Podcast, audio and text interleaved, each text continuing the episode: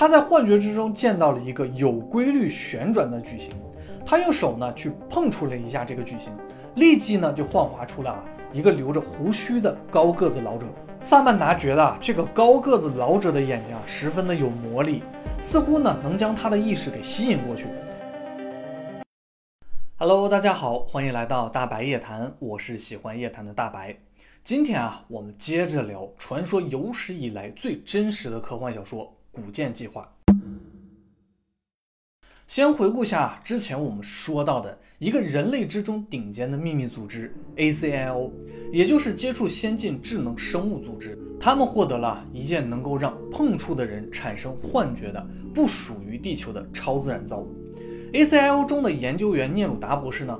与自称造诣者的来自宇宙的时间旅行者呢，在幻觉中呢产生了某种精神联系。造诣者通过这种最纯粹的接触呢，告诉了聂鲁达很多超越他自身认知的信息。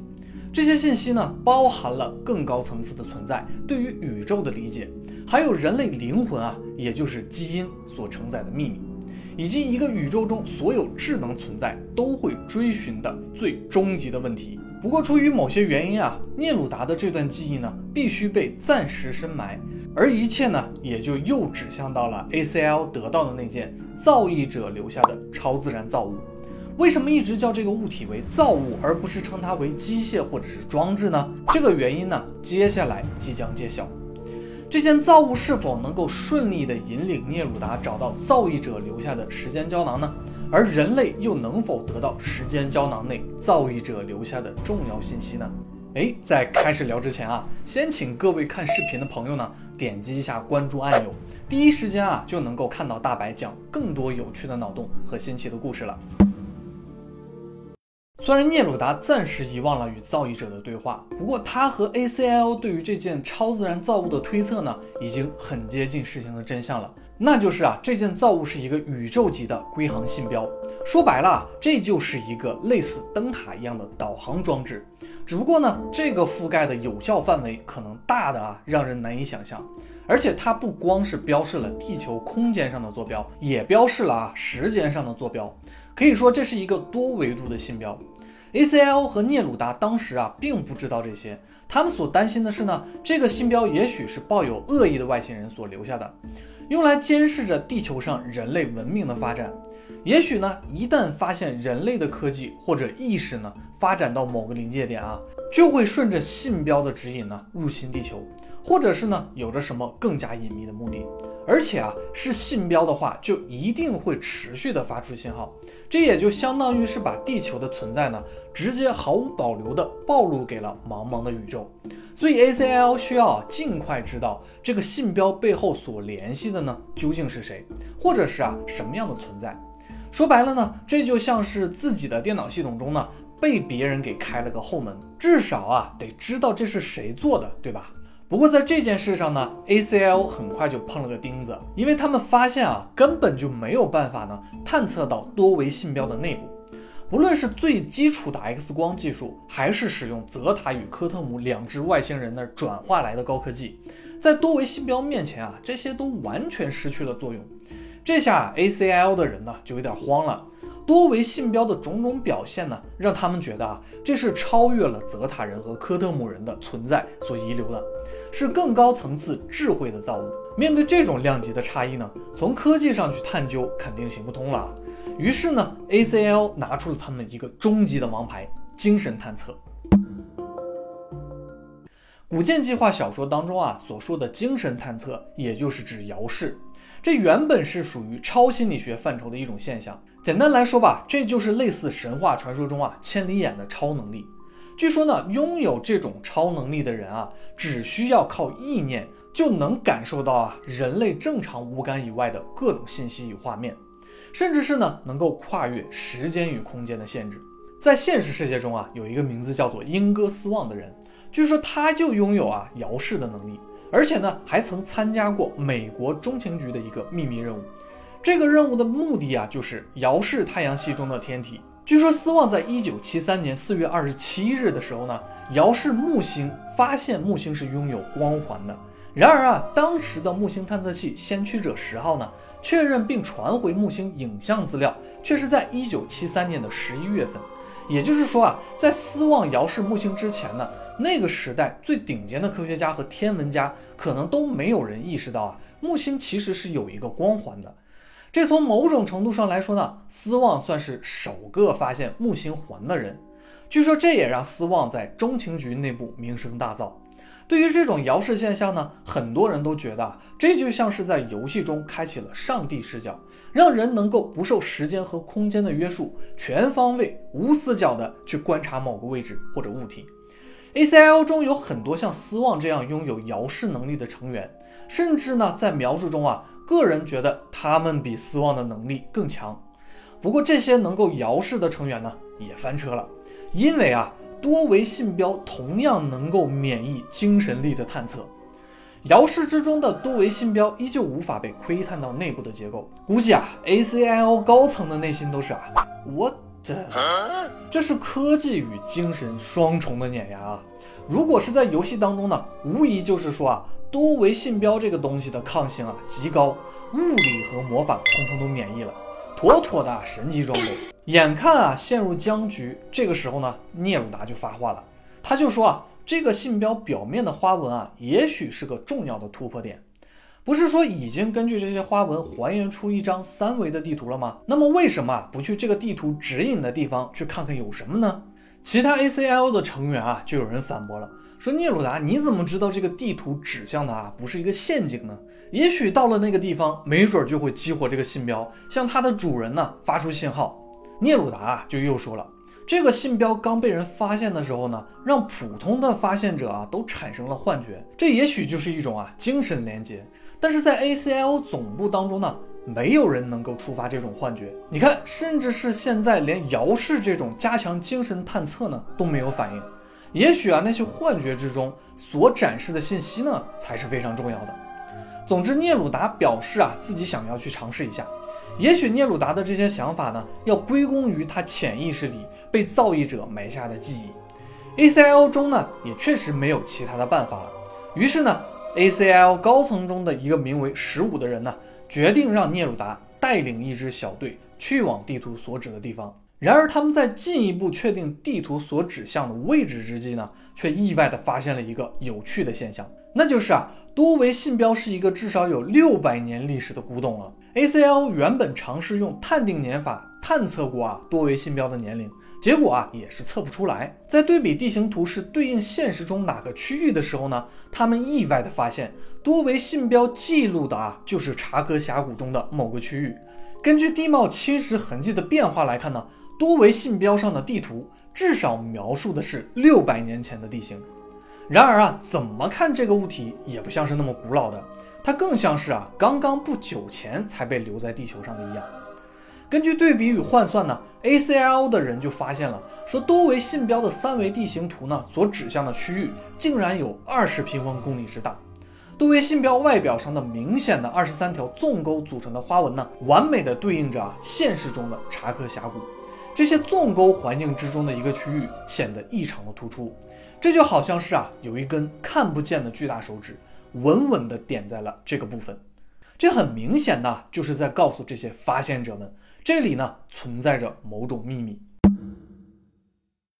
聂鲁达与他的小队呢连夜动身，就前往了查克峡谷。在到达查克峡谷附近之后呢，探索目标区域的前一晚，发生了一件比较令人在意的事。这件事呢，让聂鲁达他们陷入了紧张状态。多维信标呢，突然就被激活了。原本聂鲁达这支小队的首要任务就是啊，在指定的区域尝试激活多维信标，好让他们能够看到幻觉中的场景啊到底是什么。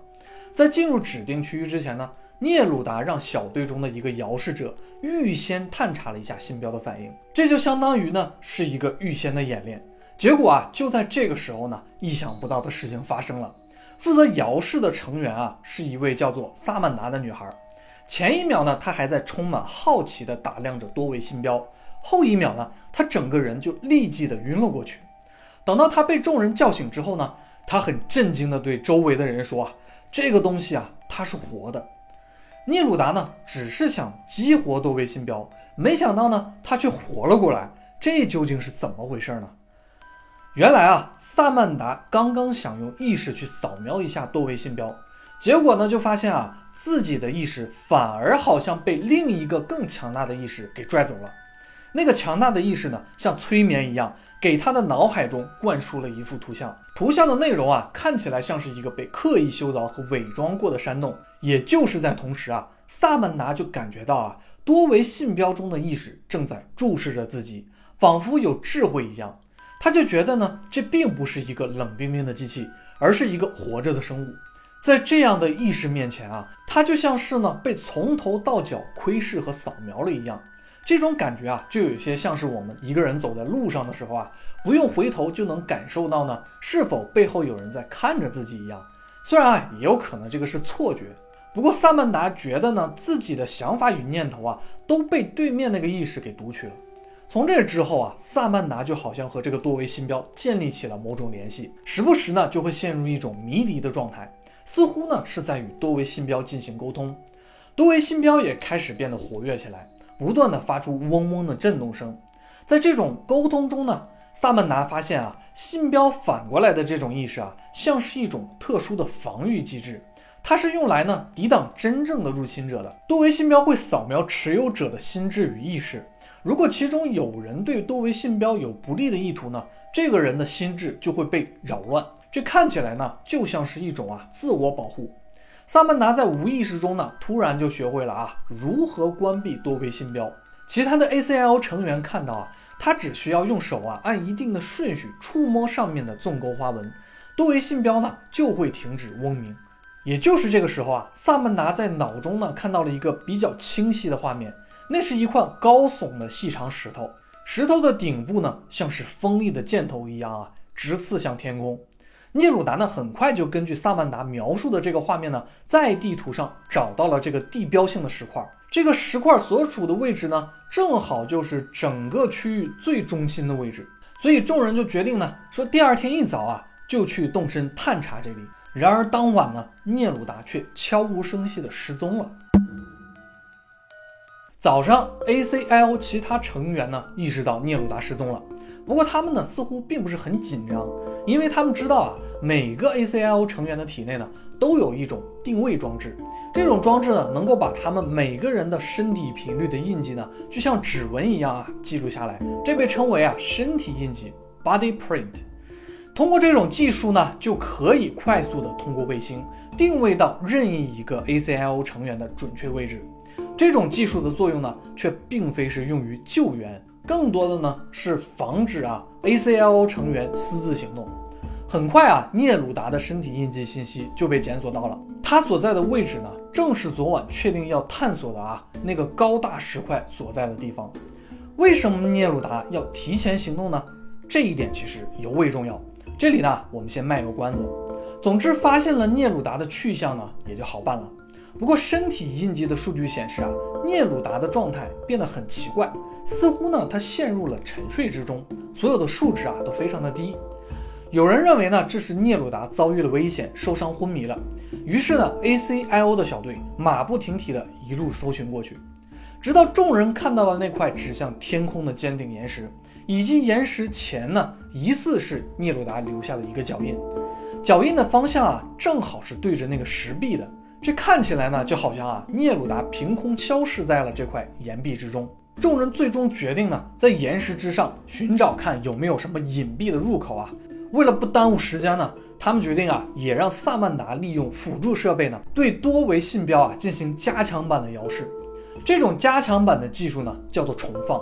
萨曼达就觉得啊，说聂鲁达的消失呢，一定与这个多维信标有所联系。所以啊，他就觉得对多维信标进行遥视测试呢，和寻找聂鲁达应该是同一个方向的。也许多维信标呢，可以告诉他更多的事情。这一次的连接在辅助设备的帮助下呢，变得更加强烈了。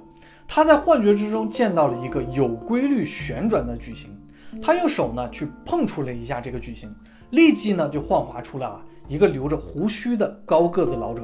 萨曼达觉得啊，这个高个子老者的眼睛啊，十分的有魔力，似乎呢能将他的意识给吸引过去。然后呢，他就有意识的避开了老者的目光。老者呢就告诉萨曼达说：“不要恐惧，他们呢被称为造诣者，他们留下信标的目的呢，就是指引人类发现他们所留下的隐藏信息，打开造诣者们所在的世界。因为现在的地球呢，正被一个外星种族所觊觎。这个外星种族呢，十分先进，但是也更加的危险，程度呢，已经远超人类的想象了。如果人类能够通过考验，就能够进一步的提升自身的意识，从而抵挡住这个外星种族的入侵，也会呢，真正成为银河系的一员。成为这个地球上遗传库的掌握者，造诣者为人类留下了提升意识的秘密，这被他们编码在了啊最初人类的 DNA 之中。当人类能够发现这个秘密的存在呢，就有机会去激发意识频率上的改变，从而让人类能够知晓、理解与进入造诣者所在的世界。造诣者就说啊，他们的世界既在人类的世界之中，又非是目前人类的心智所能理解的。也就是说，想要理解更高层次的存在，或者呢成为更高层次的存在，必然就需要呢对意识进行升级。人类啊也还无法理解自己的星球与宇宙真正的联系，在未知与混沌当中啊，其实有着更加复杂的运算规律，这是人类依靠目前的知识所无法消化与理解的。人类需要理解的是真正的物质与精神之间的关系。萨曼达的内心啊，其实并不相信造诣者的这些说法。然而，造诣者就像知道他所想的一样啊，就告诉萨曼达说啊，在不久的将来呢，他的意识就会达到某种频率，届时呢，他将能够理解这一切。在说完这些之后呢，幻觉就慢慢的消退了。很显然啊，多维信标是与造诣者意识连接的工具，而且在这个第二次接触中，造诣者说出了更加详细的内容。虽然内容依旧晦涩，但是信息量呢依旧庞大，而且这些信息也是多维度的。造诣者说呢，地球被一个危险的外星种族盯上了，目前的人类啊是毫无还手之力的。造诣者看起来呢，似乎早就预料到了这一切啊，所以从一开始呢，他们就在人类的 DNA 中呢埋下了智慧的种子，也就是啊可以让人类提升意识的方法。哎，这就非常的有趣了。而且呢，我们可以提炼出一个非常关键的信息点。首先就是啊，因为这又一次说明啊，造诣者很可能就是时间旅行者，可能他们预见了人类的未来，或者呢，他们就是未来的人类，所以啊，才来帮助过去的人类提升意识。不过这就涉及到了一个时间闭环与时间悖论的问题了。关于这两点呢，哎，就非常的烧脑了。我们会放在后面呢，单独做一期视频来讲。第二点啊，从造诣者的话中就可以看出啊，即便人类要面临危险的外星种族入侵呢，他们还是希望人类能够自我察觉，借由 DNA 中他们留下的秘密，从而完成意识的提升，达到呢与那些危险外星人同等的高度，才有机会去抗衡，而不是单纯的依赖科技层面。不然你想啊，像造诣者这样级别的文明啊，直接给人类一些黑科技的武器来抵御来自外太空的入侵，这样不是更好吗？所以啊，造诣者始终围绕的核心信息就是人类意识的提升。